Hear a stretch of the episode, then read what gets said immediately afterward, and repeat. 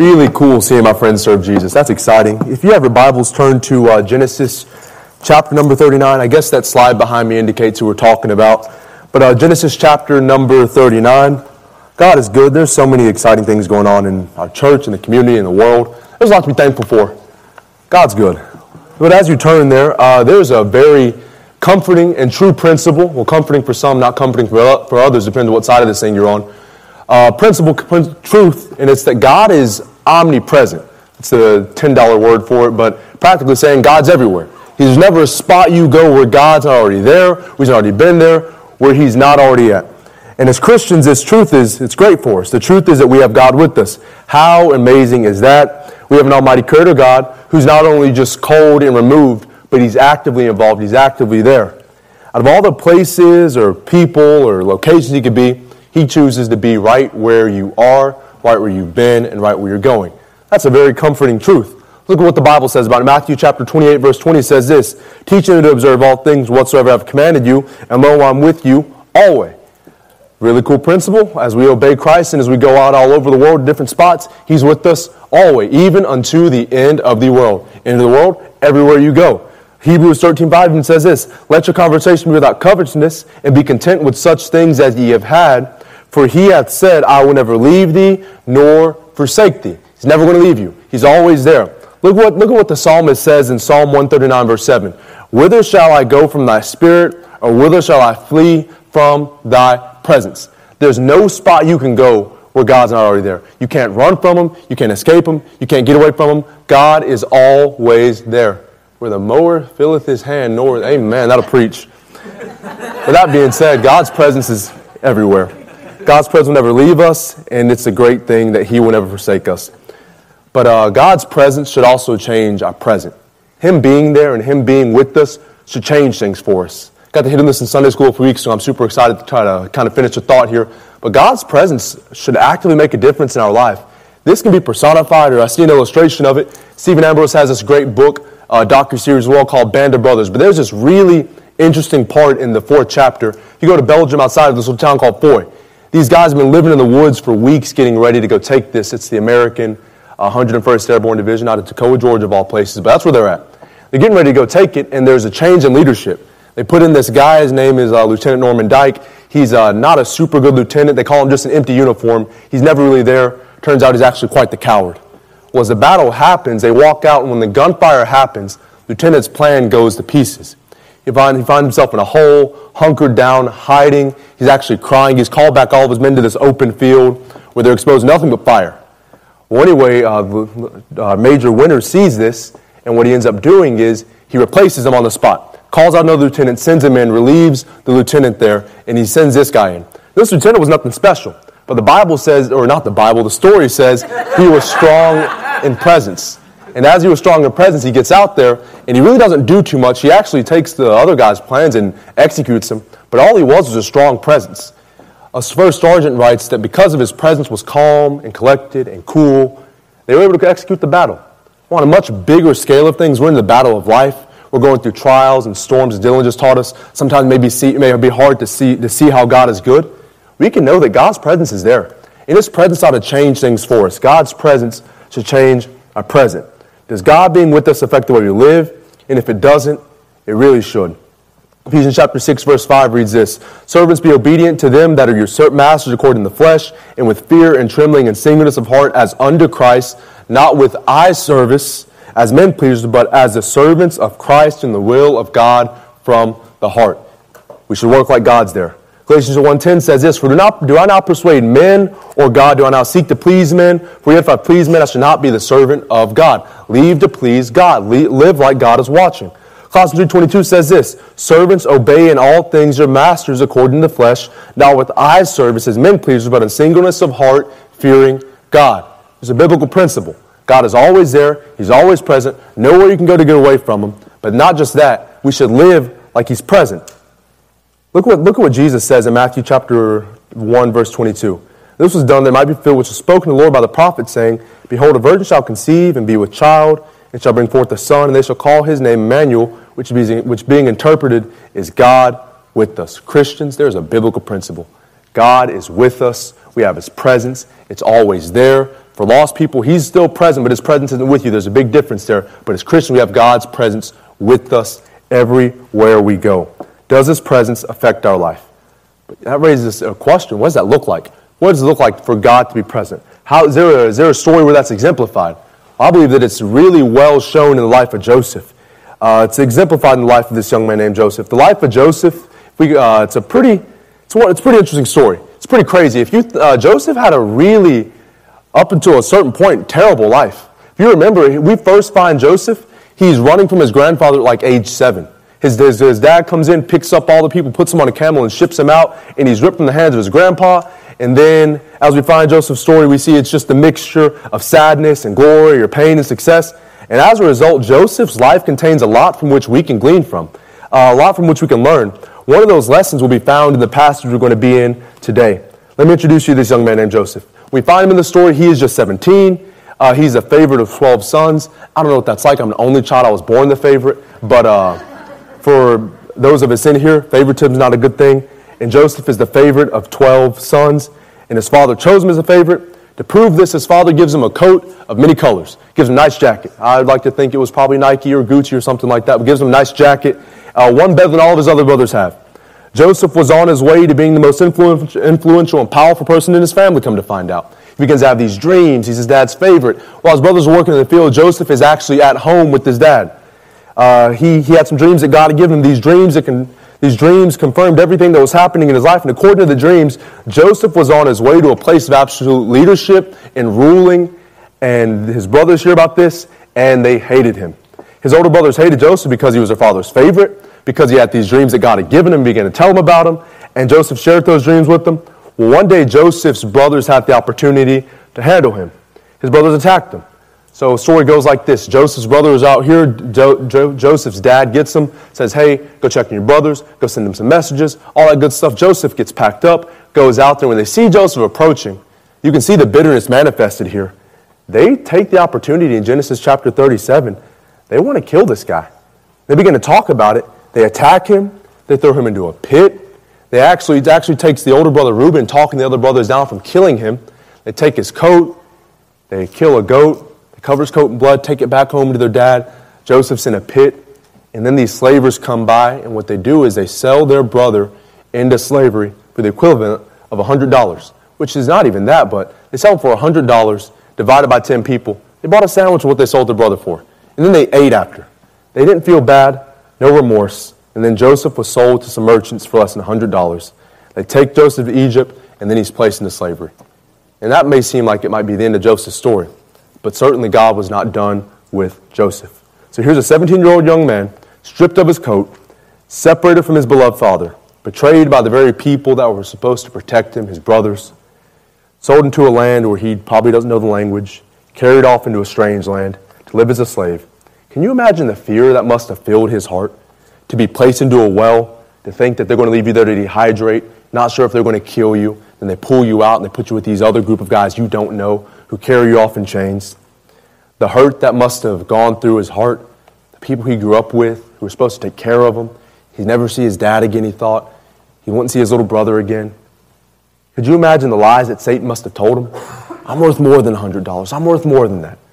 No, they're supposed to take care of me. God, are you done with me? Can you imagine the disillusionment over shattered dreams? No, God, but you gave me these dreams. I'm supposed to rule and be a king, and you said you do all these things for me.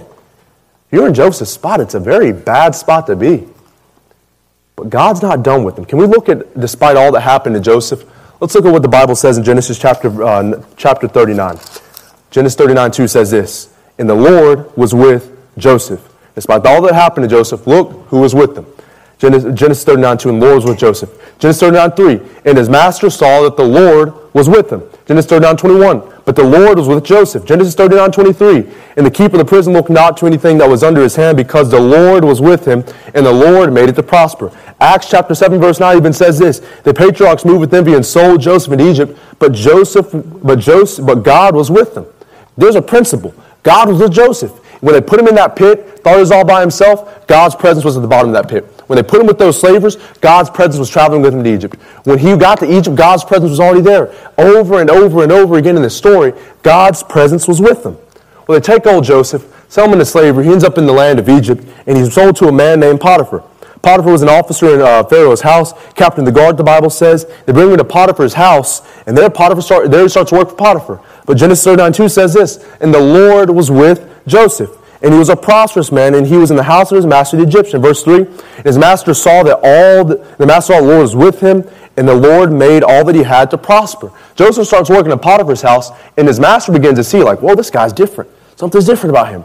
God is with him. The Lord is with him. The Bible says he began to prosper what Joseph did. Well, it gets to such a point where Potiphar promotes Joseph, and Joseph now has a little bit of authority. He begins to get to tell the other servants what to do, set things up. It gets to the point where Potiphar doesn't worry about anything except for the food he has to put to his mouth.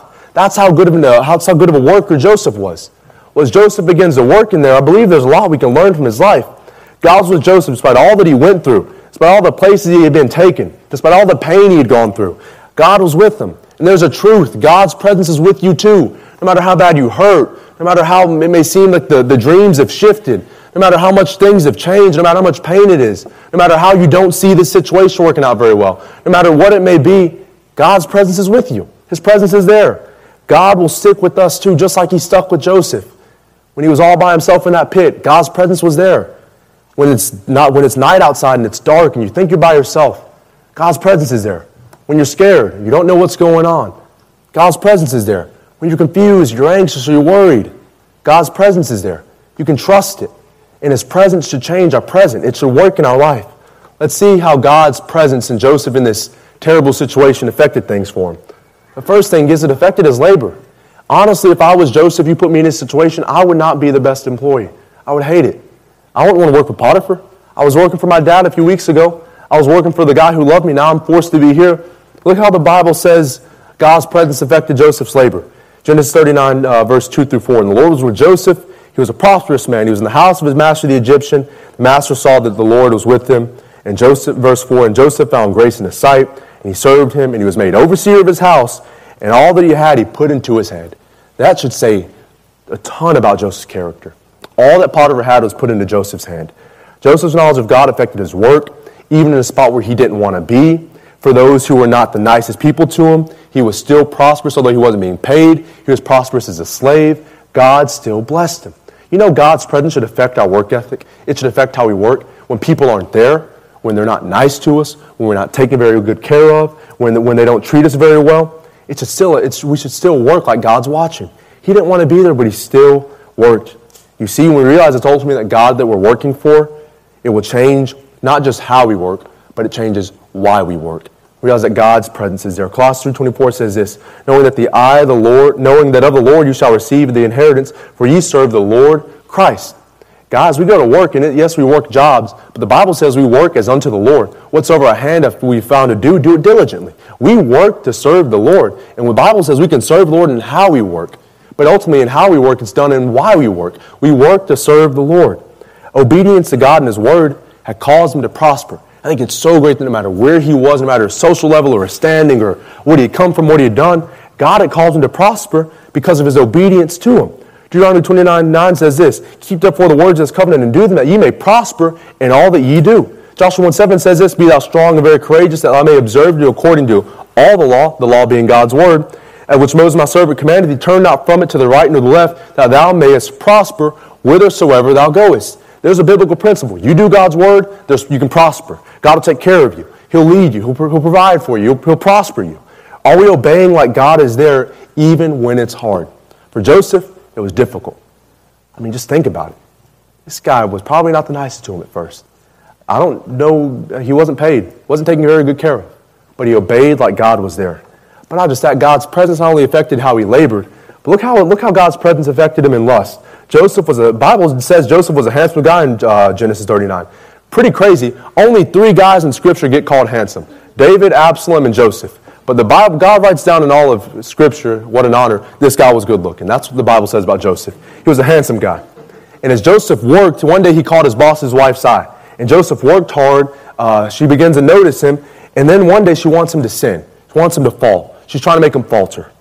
The Bible teaches us that she actually had tried repeatedly. Look what the Bible says in Genesis 39, verse 6. Potiphar leaves all that he had in Joseph's hand. He knew not what he had, save the bread he'd eat. The Bible says in Genesis 39:6, and Joseph was a goodly person and well-favored. Glory to God. Verse number 7. It came to pass that as these things, that his master's wife cast her eyes upon Joseph, and she said, Lie with me. Verse number 8.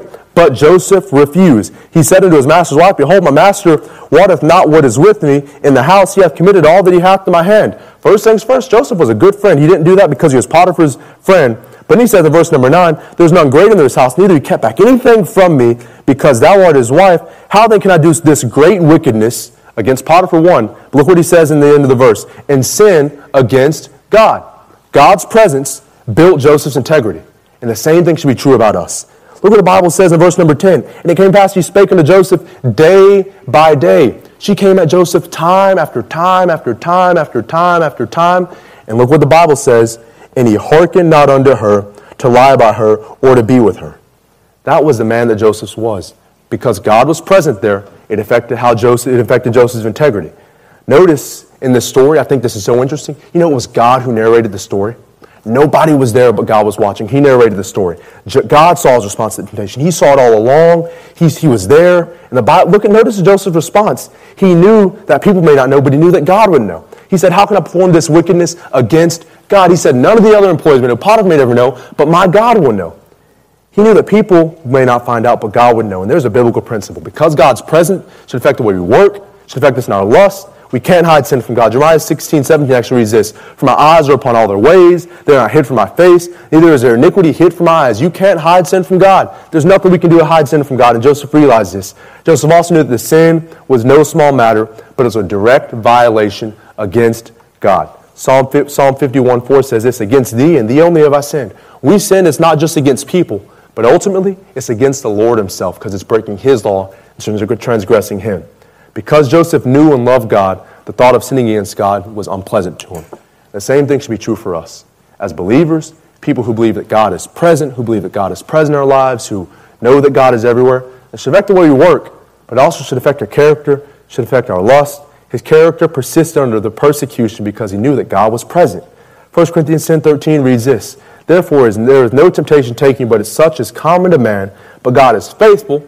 Notice, God is there, he's faithful, who will not suffer you tempted that which you are able, will make with the temptation a way of escape that you may be able to bear it. You know, God's also faithful in temptation, and God makes a way out. The Bible says he's faithful. God even helps in temptation. But notice his character, how he worked, it ended up costing him something, per se. Verse number 10, it came to pass, she spake unto Joseph day by day.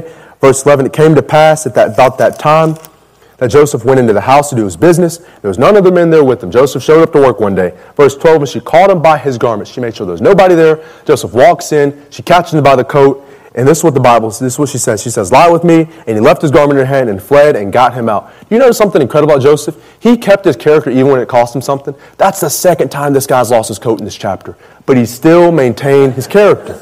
I don't know what it is with him, but he lost his coat.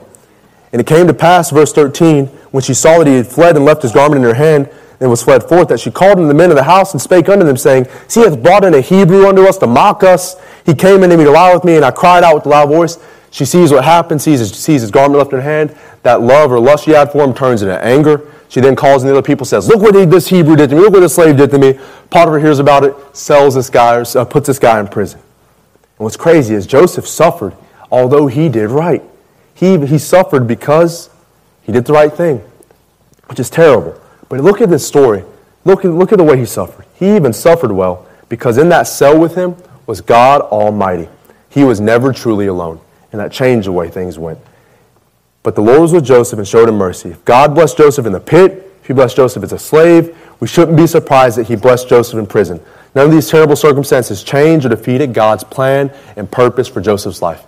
That is an incredible, comforting truth.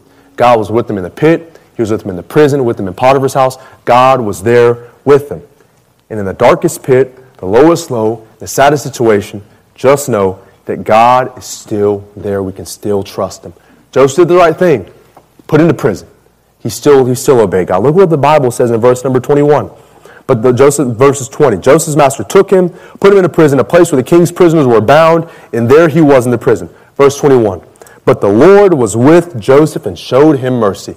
As Joseph was in jail, by himself, so he thought, you know, God was there.